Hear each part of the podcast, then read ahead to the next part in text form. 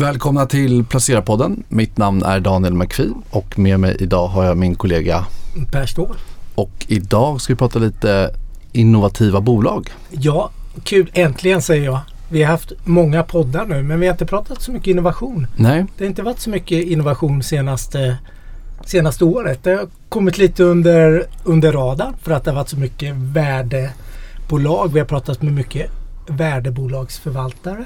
Så det här känner jag, det blir bra lite nystart och prata innovation, innovativa bolag och saker som förändrar världen och gör världen kanske lite bättre. Att vi blir lite smartare. Välkomna från Nordea Innovation Stars Niklas Kristoffersson och Karl Mattiasson. Välkomna! Tack så mycket. Tackar. Kul att ha er här. Kul att vara här. Ja. Ni startade ju precis under pandemin med eran fond. Alltså jag ska vara helt ärlig, jag har inte tittat på den jättemycket. Jag har ju en sån här treårsgräns när jag börjar titta på fonder och titta på avkastning och risk och hur duktig förvaltarteamet har varit och sådär. Så ni har inte kommit dit för ni blir tre år i sommar? Ja, men det stämmer bra. Vi startade ju egentligen precis efter den initiala chocken med pandemin um, och lanserade fonden i, precis innan midsommar 2020. Det var en, egentligen en bra tidpunkt för att starta en fond. Det var billiga bolag? Eller de var billigare i alla fall än vad de var i, om ni hade startat vid årsskiftet?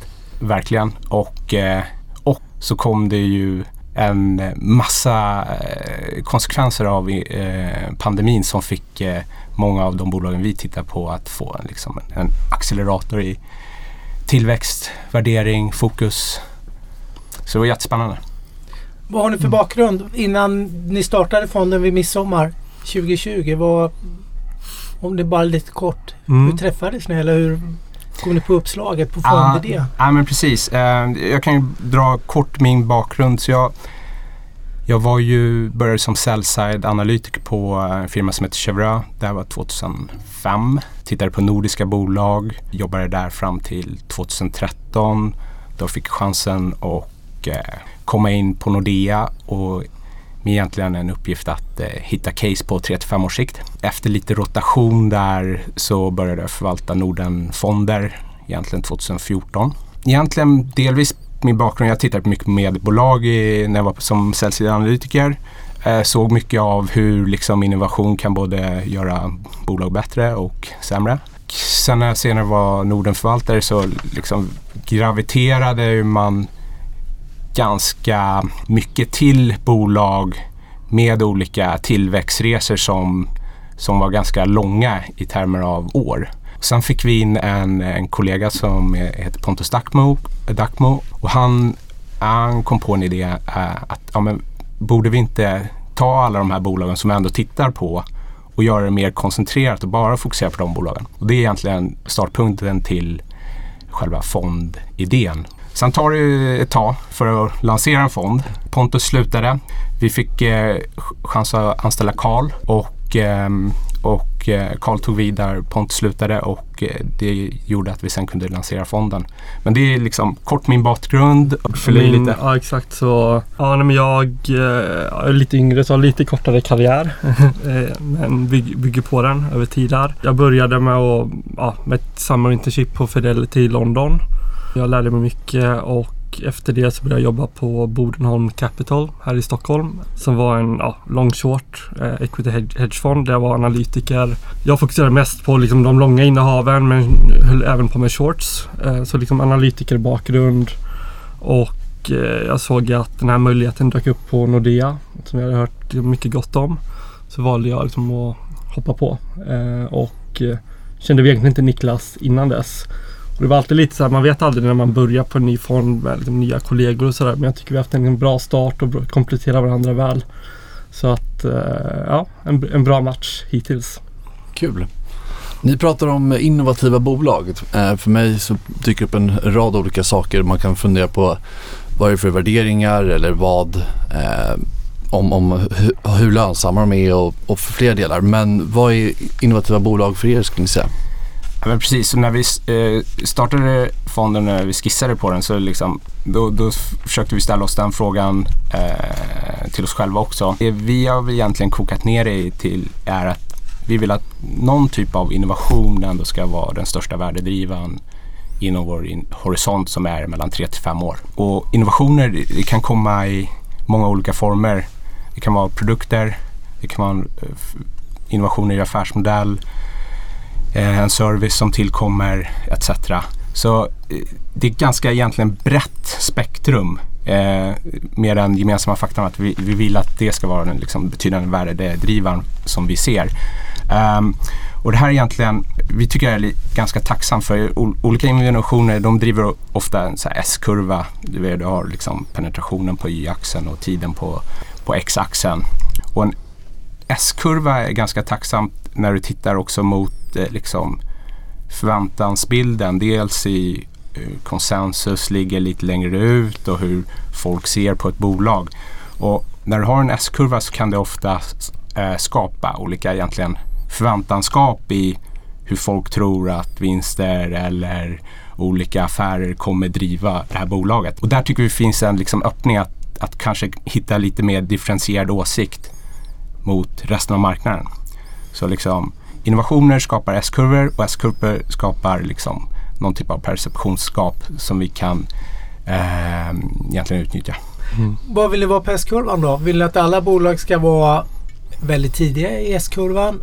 För vissa av era innehav är ju betydligt längre upp på S-kurvan. Nu är det svårt mm. lyssnarna får visualisera själv den här S-kurvan. Mm. Men jag tänker på Novo Nordisk och Christian Hansen som är ganska mogna bolag men ändå inom tillväxt och något sätt och drivs av mycket innovation. Men hur vill ni ha det i fonden? är det, ska ni täcka in hela S-kurvan eller mm. var, var mår ni bäst? Nej men vi har ju några, vi har liksom, ja vi har några som vi kallar så här popcornpositioner. Eh, och det har vi sagt att ja, men det kan vara liksom upp till 10% av portföljen som kan vara, ja men det är lite mindre bolag där man vill se ändå liksom väldigt bra, eller bra skewness i risk-reward. Men även där vill vi ändå se att det ska liksom finnas en proof of concept. Så man vet liksom att produkten fungerar. Med en bra market fit. Eh, och en bra go-to-market strategi så att man är med på liksom kommersialiseringsresan. Men man sitter inte riktigt på utvecklingsrisken så att säga. Så vi har liksom ett antal bolag som är väldigt tidiga. Eh, ofta tjänar de pengar, inte i alla fall, men de som inte tjäna pengar, de har i alla fall uppvisat en lönsamhet tidigare. Och sen har vi liksom vissa liksom lite större bolag som ja, typ Novo Nordisk då, som kan, kan skapa nya S-kurvor tack vare då obesity exempelvis då. Så att det vi försöker hitta det är bolag som ja, men gärna är bra idag men där vi kan artikulera att de kommer att vara ännu bättre om fem år. Och då kan det ge sig uttryck i att vi har liksom en accelererande tillväxt eller att eh, försäljningsmixen blir bättre. Det kommer att bli mer recurring revenues drivet av vissa liksom, lanseringar. Så egentligen befinner vi oss på hela skalan vilket vi tycker är en styrka för det blir lite nästan för endimensionellt att bara investera i unga tillväxtbolag. Men det är jätteviktigt att man har en bevisad affärsmodell, vilket många bolag inte har. Så, så vi har lite olika liksom, Eh, ja, boxar som vi försöker ticka av. Precis, så, så, vi vill framförallt undvika då att vara i toppen på den här S-kurvan. Där tillväxten planar ut mot eh, kanske förväntningar om fortsatt tillväxt. Och där, så liksom i de mer mogna bolag, då är det viktigt att de hela tiden skapar nya S-kurvor mm. för sig själva. Och där är ju innovation ofta den största drivkraften. Och där är lite mer inne på kanske mer så beating the fade då. För då ser man ju liksom lite mer mogna bolag. Om man kollar på liksom analytikers liksom prognoser. Då är man ganska duktig på att göra prognoser kommande två, tre år. Men sen år fyra, fem så kan man alltid fejda de estimaten. Men kan du hitta bolag då som förvisso mognar då men vi kanske har en hög högre konfidens på att de kan fortsätta upprätthålla den tillväxttakten så brukar det typiskt sett bli, bli ganska bra. Hur tänker ni kring den geografiska exponeringen? Är det några specifika regioner där ni tycker ni hittar mer innovativa bolag? Jag vet att ni har en stor andel i Norden eh, men ni har också en tredjedel av fonden ungefär utanför Norden. Vad beror det på? Hur, hur tänker ni kring den geografiska exponeringen? Men, eh, vi har ju en klar utgångspunkt i, i Norden, vilket vi tycker är bra. Så här, generellt sett Norden, vi finner väldigt välskötta bolag. Typiskt sett har nordiska bolag kanske högre marginaler, framförallt om du tittar relativt till Europa. De har oftast bättre vad ska man säga, räntabilitet på kapitalet. Vi skulle också hävda att ofta så mm, nordiska bolag har högre andel av bolagen har en, en eller flera konkurrensfördelar Vilket gör att de här, den här avkastningen är mer uthållig i tid. Så liksom det är startpunkten eh, för Norden. Så till det så kommer ju att Norden är ju det är små marknader. Så egentligen alla bolag som kommer härifrån de måste ju gå i princip globalt direkt. Och när du går globalt så möter du konkurrens. Så du konkurrenskraftiga från start och har möjlighet att gå, gå globalt egentligen. Det är väl egentligen liksom varför Norden är attraktiv eh, att hitta den här typen av bolag i. Men sen finns det också vissa, alltså det finns vissa paper på liksom vad vad finns det multibaggers eller ten-baggers över tid? I vilka regioner finns det? Då ser vi en väldigt hög andel kommer från Norden i relation till antalet bolag. Så vi har liksom bra track record av att skapa multibaggers. Kollar vi på liksom capital allocation som är jätteviktigt. Vi har väldigt hög andel av spin-offs i Norden i relation till andra länder. Om det är ett tecken på att vi har rationella ägare och management. Vi bygger inte konglomerat utan vi försöker kristallisera värde. Och sen även att vi har liksom bra quality of earnings. Alltså vi har inga share-based comps som man har borta i USA där 10-15% av ditt kassaflöde kan försvinna för att du behöver betala ut optioner vilket gör att det finns, ja, på så sätt så de-riskar man det. Sen har vi ju, så därför liksom 70% Norden. Vi valde 30% utanför Norden för att ja, men egentligen var det ganska det är en ganska praktisk anledning för det är liksom, när vi arbetar på de nordiska bolagen då vill vi ju kunna prata med de utländska konkurrenterna. Så typ Surgical Science exempelvis då att ja, men, då har vi ju pratat med Intuitive borta i USA ett par gånger. Och då finns det liksom synergier i den researchprocessen för att förstå hela värdekedjan och i vårt fall äger vi bägge bolagen. Vi tycker bägge bolagen är bra. Och sedan vill vi även i de fallen där vi ty typer liksom att, tycker att ja, men det här är ett ganska unikt bolag som vi inte kan hitta i vår hemmamarknad. Typ ett Lonsa, ett sådant från Schweiz som är kontraktstillverkare. Ja, men då vill vi äga det bolaget för vi tycker det är en grym affärsmodell och det finns lite perception gaps.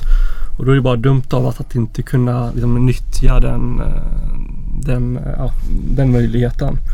Men vi, har liksom inte, vi har inte bestämt att X procent ska vara USA, X procent liksom Tyskland och sen lite Japan utan det är liksom bottom-up research. Och sedan så utvecklas det organiskt. Hur många bolag har ni i fonden ungefär? Jag fick fram att det var runt 50 ungefär. Stämmer det? Ja, 50. men det gör det. 49 tror jag till ja. Eller 48. Vi började med, jag tror var det upp mot 60 bolag när vi lanserade fonden. Ja, lite mer faktiskt. Ganska ja. brett liksom. Och så vi gillar koncentration så har vi försökt smalna av det.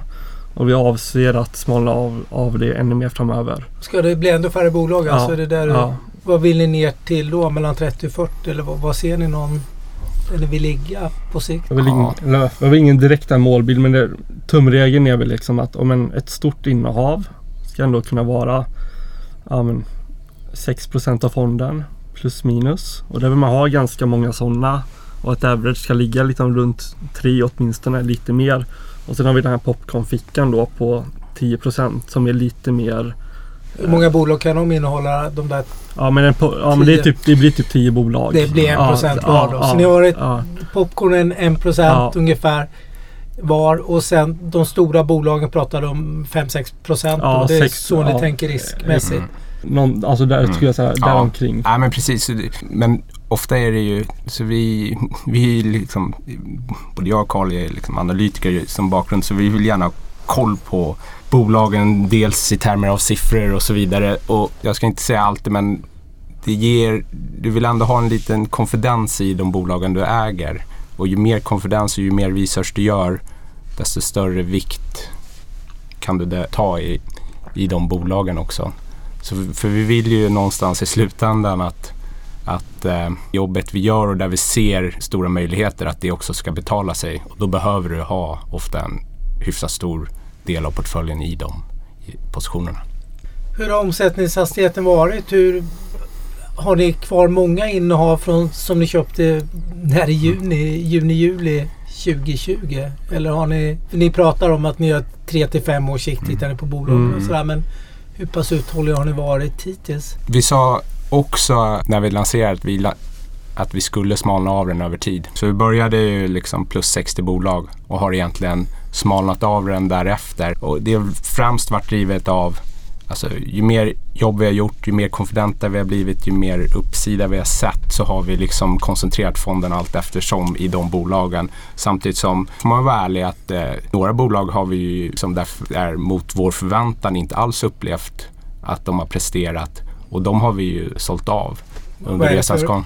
Typ av bolag eller vad är det för innehav ni har kastat in handduken så att Ja säga? men Ja. typ, ja men Storytel var Mm. väl hyfsat tidiga med att sälja av hela. Sinch var position, en av de största positionerna när vi lanserade fonden. Men vi sålde den ja, nio månader, eller ett halvår senare Mm. lite drygt. De började alldeles för mycket förvärv. Och det var egentligen då så här, ja, här är ett bolag som, som vi tyckte var superintressant. Där det är ganska mycket på Twilio i samband med det. Och, Och prata med dem liksom och försökte... och liksom, de, ja. de, där tyckte jag vi fick ganska mycket uppslag på att kunna göra research vidare. Men, men sen, så det vi tyckte då var bra i Sinch, när de då gick och gjorde en, en massa förvärv så blir vi liksom, då blev vi, det, det som vi tyckte var bra, det försvann i allt mer som vi inte förstod. Och då tog vi egentligen, det var inte att, eh, att, liksom, att vi, vi hade någon jättestark vy angående framtiden utan vi egentligen förstod inte vad vi ägde och därför sålde vi av det. Och sen var det ju mycket, ja men de, det, är svårt, det var ju svårt för dem själva att kvantifiera hur mycket som är pandemieffekter ens i sitt eget bolag. Då blir det extra svårt att kvantifiera det i de bolagen man har köpt. Så det var ganska stor integrationsrisk. Och det kändes som vissa av synergierna från de bolagen som de hade köpt var, de kunde inte riktigt motivera dem på ett bra sätt. Och sen får vi vara ärliga med att vi hade ju bara tur att liksom, angående prispressen, för vi såg ju inte prispressen komma.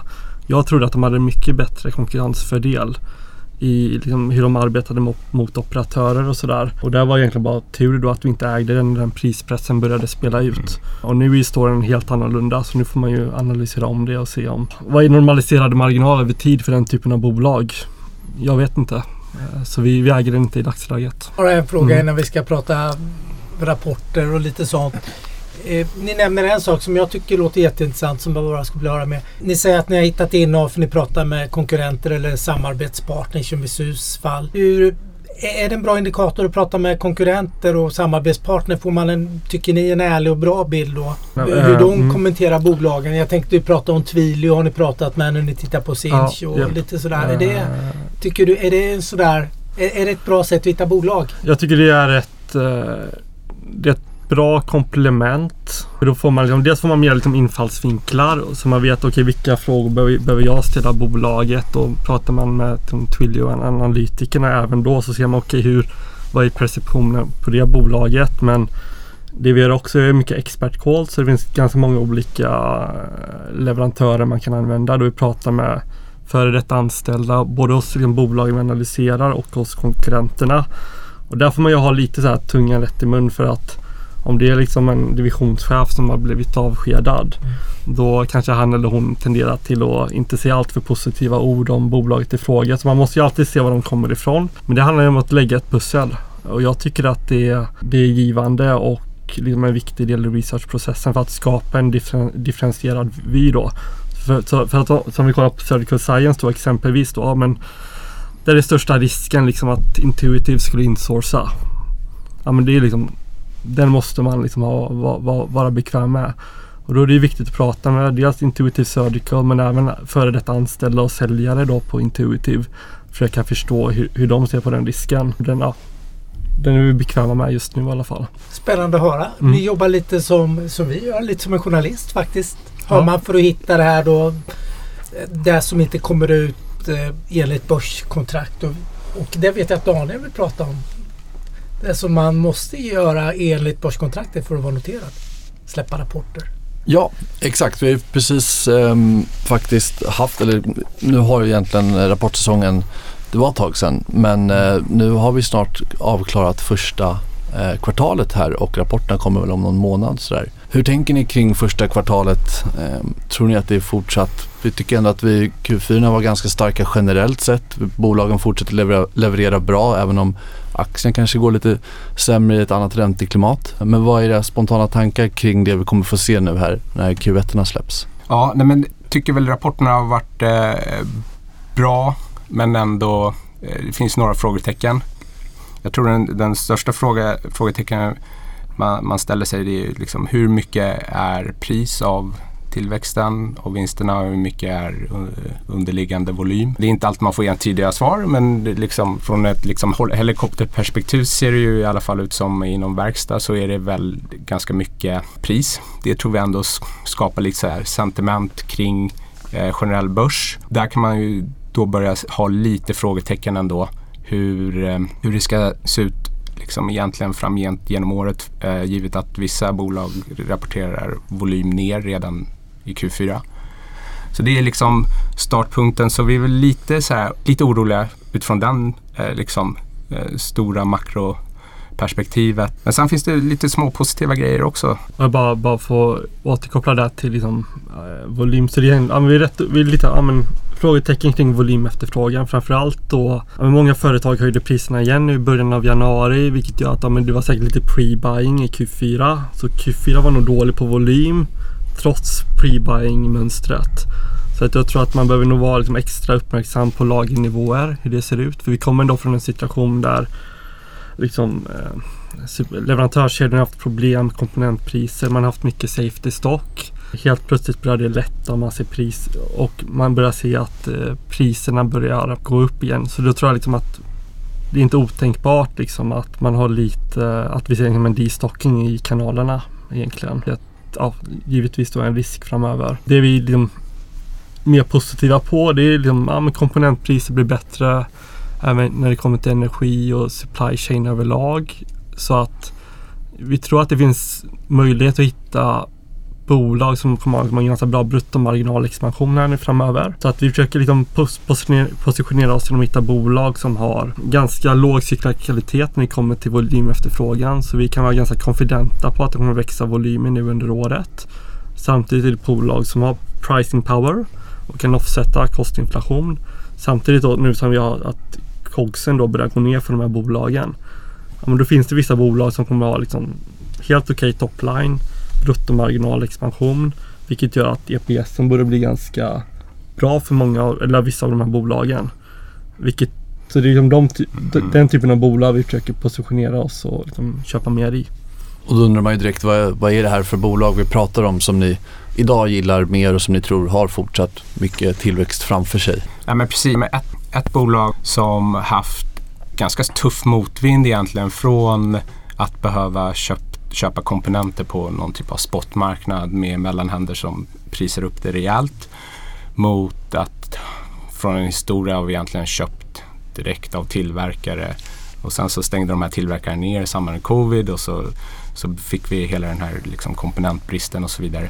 Och eh, ett bolag som har haft det eh, tufft framförallt de senaste ett och ett halvt åren kring det här är ett bolag som heter Vaisala. Vaisala är noterade i Finland liksom ett väldigt så här, ingenjörsdrivet bolag där de främst gör olika typer av sensorer som du har i, i um, du kan ha dem i allt från lager men börjar mer och mer komma in i olika motorier där de känner av dels luftfuktighet, dels, eh, dels temperaturer och, eh, och förändringar. Och egentligen är det mycket så regulatoriskt drivet att du ska kunna visa att du till exempel kunna ha en kylkedja som som har varit eh, stabil över lång tid så att kvaliteten på produkterna som är i den kylanläggningen är bra.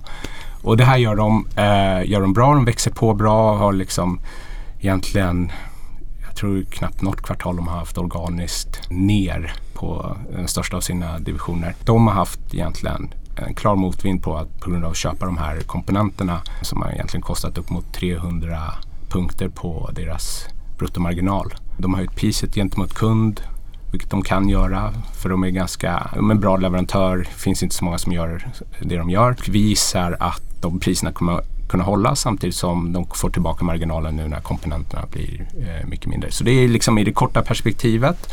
Men det visar på liksom att eh, bra bolag, en tillväxtresa som funkar och eh, marginaler som kommer tillbaka. Jag ser också att en av de större innehaven är Tomra som jag har pratat om tidigare. De har rent aktiekursmässigt eh, haft lite tufft senaste år. Vad är det ni gillar med det caset? Ja, det, har varit, det var liksom en liten position när vi lanserade fonden. Sedan valde vi att köpa lite mer precis innan, innan CMD förra sommaren. Så vi såg att ja, det är bolag som borde kunna accelerera sin tillväxt. I samband med den CMD så upp uppdaterade de sina finansiella mål och höjde sina tillväxtambitioner. Och CMD ska vi säga kapital. kapitalmarknadsdag. Ja. Exakt. Det vi gillar med det bolaget är att om vi tar Mm, lite helikopter på, på industrin så ja, men 50% av affären i de här, åt, i de här ja, reverse vending maskin, då, pantmaskinerna som du har i butiker. Och en viktig drivare överlag för Tomra det är priset på recycled plast. Vilket nu är på ett premium mot Virgin. Historiskt har det varit tvärtom. Men nu är priset på återvunnen plast högre. Och det vi ser då det är att vi har liksom, eh, olika stakeholders i industrin, typ Coca-Cola. De var faktiskt negativa till DRS typ 2017 och såg det som en risk. Nu är Coca-Cola positiv till de här återvinnings, att ha pantsystem egentligen. För att de vill ju få in återvinnen, återvinnen plast i sina Coca-Cola flaskor. Så när vi kollar på industrin då så ser vi att det är mer stakeholders som är positiva till pantmaskiner än tidigare.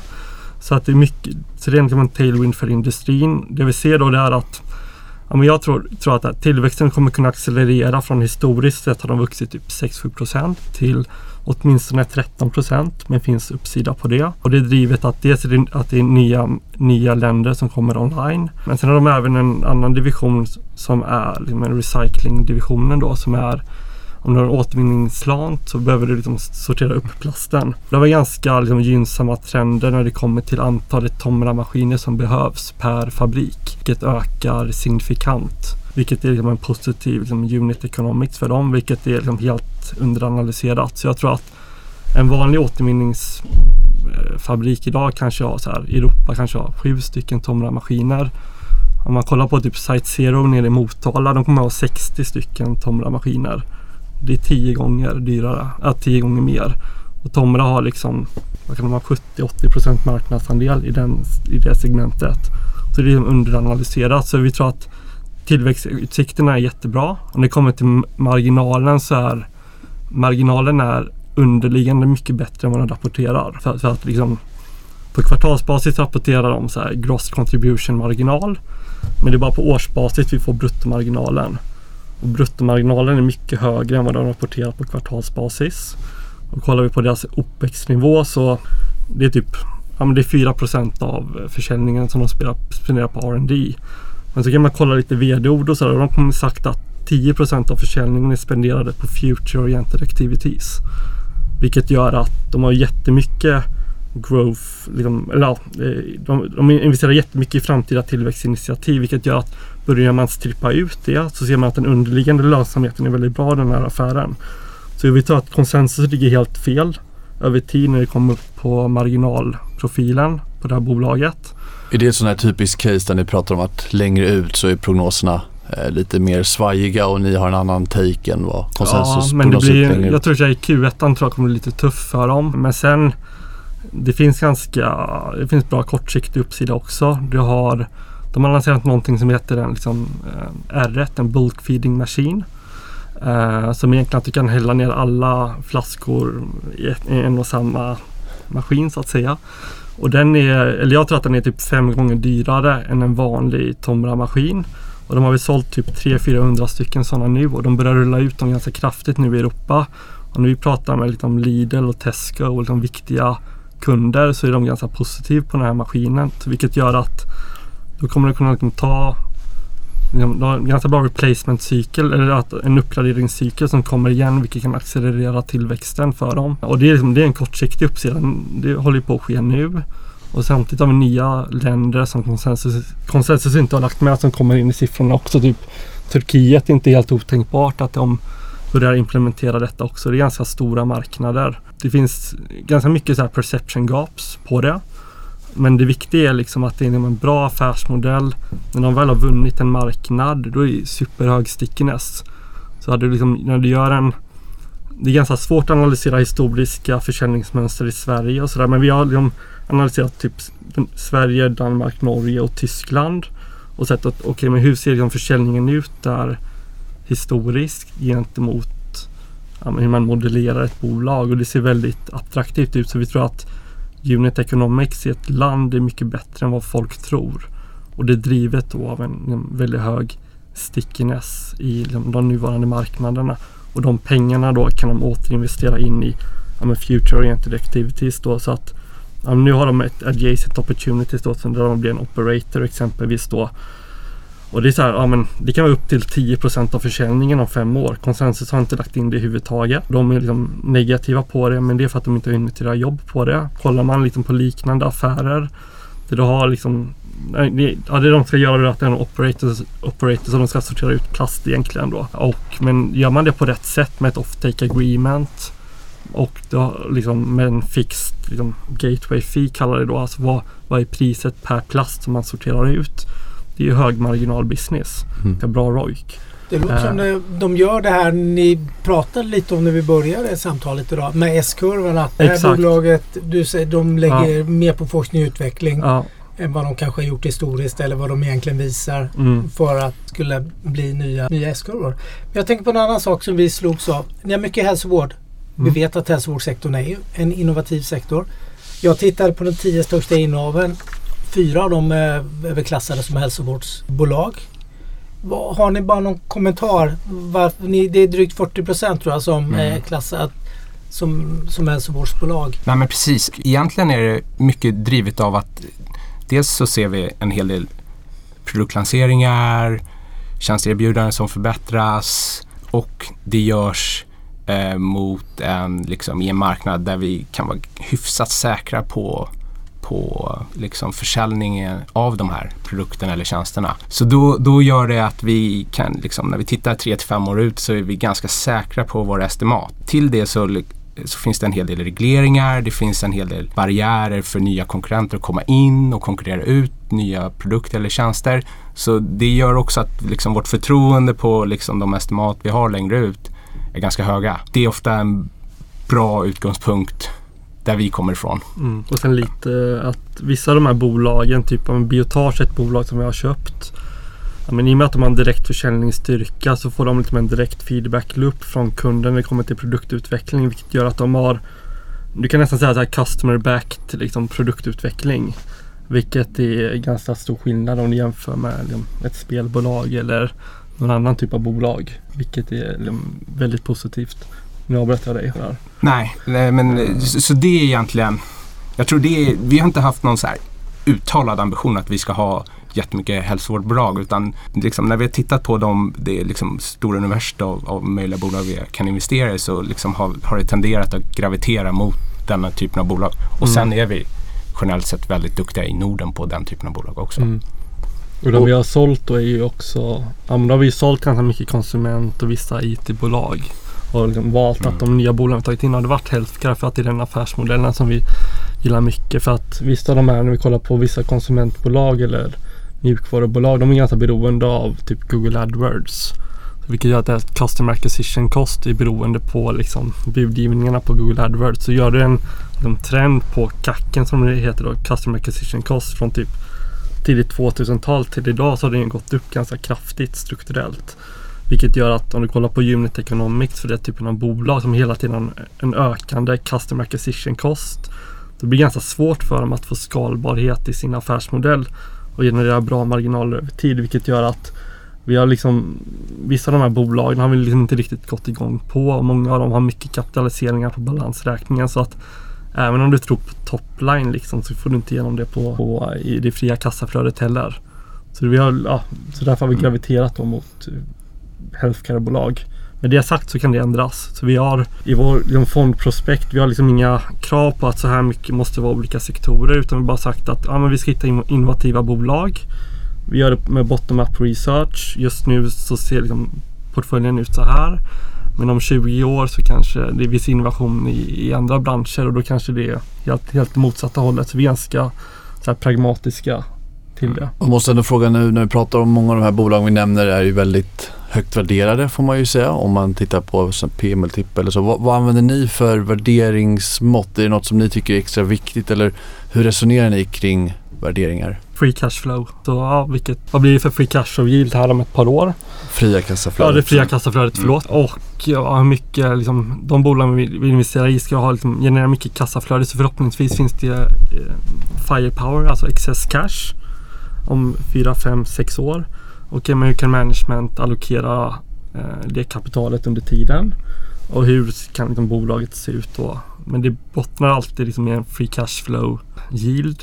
På, lite beroende på vad det är för typ av bolag vi investerar i. Och den kan man såklart då transferera det över in i en PM-multipel eller en EV-multipel om man känner för det. Men och hur känns det där? Är det så att om ni ser att kassaflödet försämras dramatiskt under något kvartal, är det då ni liksom agerar eller tittar ni? Nej, det var lite, Surgical Science hade ja. lite problem med sitt kassaflöde så vi prat, har pratat med dem ganska mycket nu under året. Anna där, CFOn. Men vi förstod orsakerna till det. En stor order va? Som skulle ja, levereras? Exakt, exakt, stämmer. Och eh, ja, men nu kommer ju Q4 in bra och de levererar på vad de lovade. Ofta men, är det ju liksom en gnagande känsla, liksom mm. ett kvartal, i, om det är liksom återkommande under flera kvartal. Och man ser kanske ofta också att kanske i liknande bolag så har det gått ännu sämre eller någonting. Så liksom, ja, det, är ett, det är ett pussel man lägger och mm. liksom, men ofta kvartal blir lite för kort tid så här, där vi vill ändå kunna liksom kunna ha en portfölj då som som egentligen, eh, som egentligen har en investeringshorisont på 3-5 år vilket betyder att liksom i, i fem år, ja, men då byter vi liksom 20% av innehaven på ett år. Liksom. Det blir också bara på, på eh, ja, networking capital. Det är ganska många bolag som byggt, byggt upp lager också. Men det är ju så här, det gör man ju för att man, man vill ha lite mer safety stock. Man, invent, man vet kanske att ja, vissa marknader kommer gå live här framöver. Så att bara man förstår anledningar till varför saker sker i balansräkningen då så, så är det okej. Okay. Men det, det är givetvis någonting som vi så monitorerar tillsammans med kapitaliseringar eller hur man jobbar med provisions etc. Så att vi inte åker på några ja, myter så att säga. Mm. Mm. Om vi bara lite snabbt kort här eh, innan ni ska gå här. Vi har dragit över lite på tiden men eh, det är spännande att höra de här bolagen. Men om vi bara pratar lite kort om framtiden här. Vi har haft några stökiga börsdagar med lite dramatik kring amerikanska bankerna. Räntorna faller vilket kanske gynnar de lite mer räntekänsliga bolagen. Hur, hur tänker ni här kommande perioden? Vad, vad, hur går era tankar? Nej men vi är ganska, i vår portfölj, vi är ganska glada med vår portfölj. Vi har liksom uppgraderat portföljen över tid. Tagit bort lossmakingbolag och tagit, tagit bort bolag med hög skuldsättning. Vilket är viktigt. Vi försöker positionera portföljen gentemot och liksom, hitta bolag med låg där vi är konfidenta på volym, volym efterfrågan och vi ser att de har pricing power och liksom för att bruttomarginalen då ska gå upp över tid. Så det finns ganska många av våra bolag som vi rent specifikt är positiva till lite oavsett vad som händer med makrot och det är de vi har liksom köpt på mera, mer av senaste må eh, månaderna här. Jag vet inte makromässigt om du har något speciellt du har tänkt på där? Nej, egentligen inte men, men liksom vi har väl haft som utgångspunkt att vi ska kunna se när värdedrivan i innovation, liksom, egentligen oavsett makroperspektiv. och så vill vi gärna att det, liksom, vi ska kunna ha liksom, hyfsad hög konfidens att den kommer igenom under vår investeringshorisont. Och så har vi liksom försökt gravitera mer och mer mot de bolagen. Så vi är medvetna om makro men försöker inte lägga för mycket tid på det. Så, Korta svar på frågan. Mm. Har man hög innovationsgrad, låg skuldsättning, bra volymtillväxt och hög efterfrågan så kan man under en tag i alla fall, kanske nu närmaste tiden, eh, fundera lite på annat än makro. Då. Vi tror det. Då får vi tacka er så mycket Niklas och Karl för att ni kom hit. Mm, kul att vara här. Tack.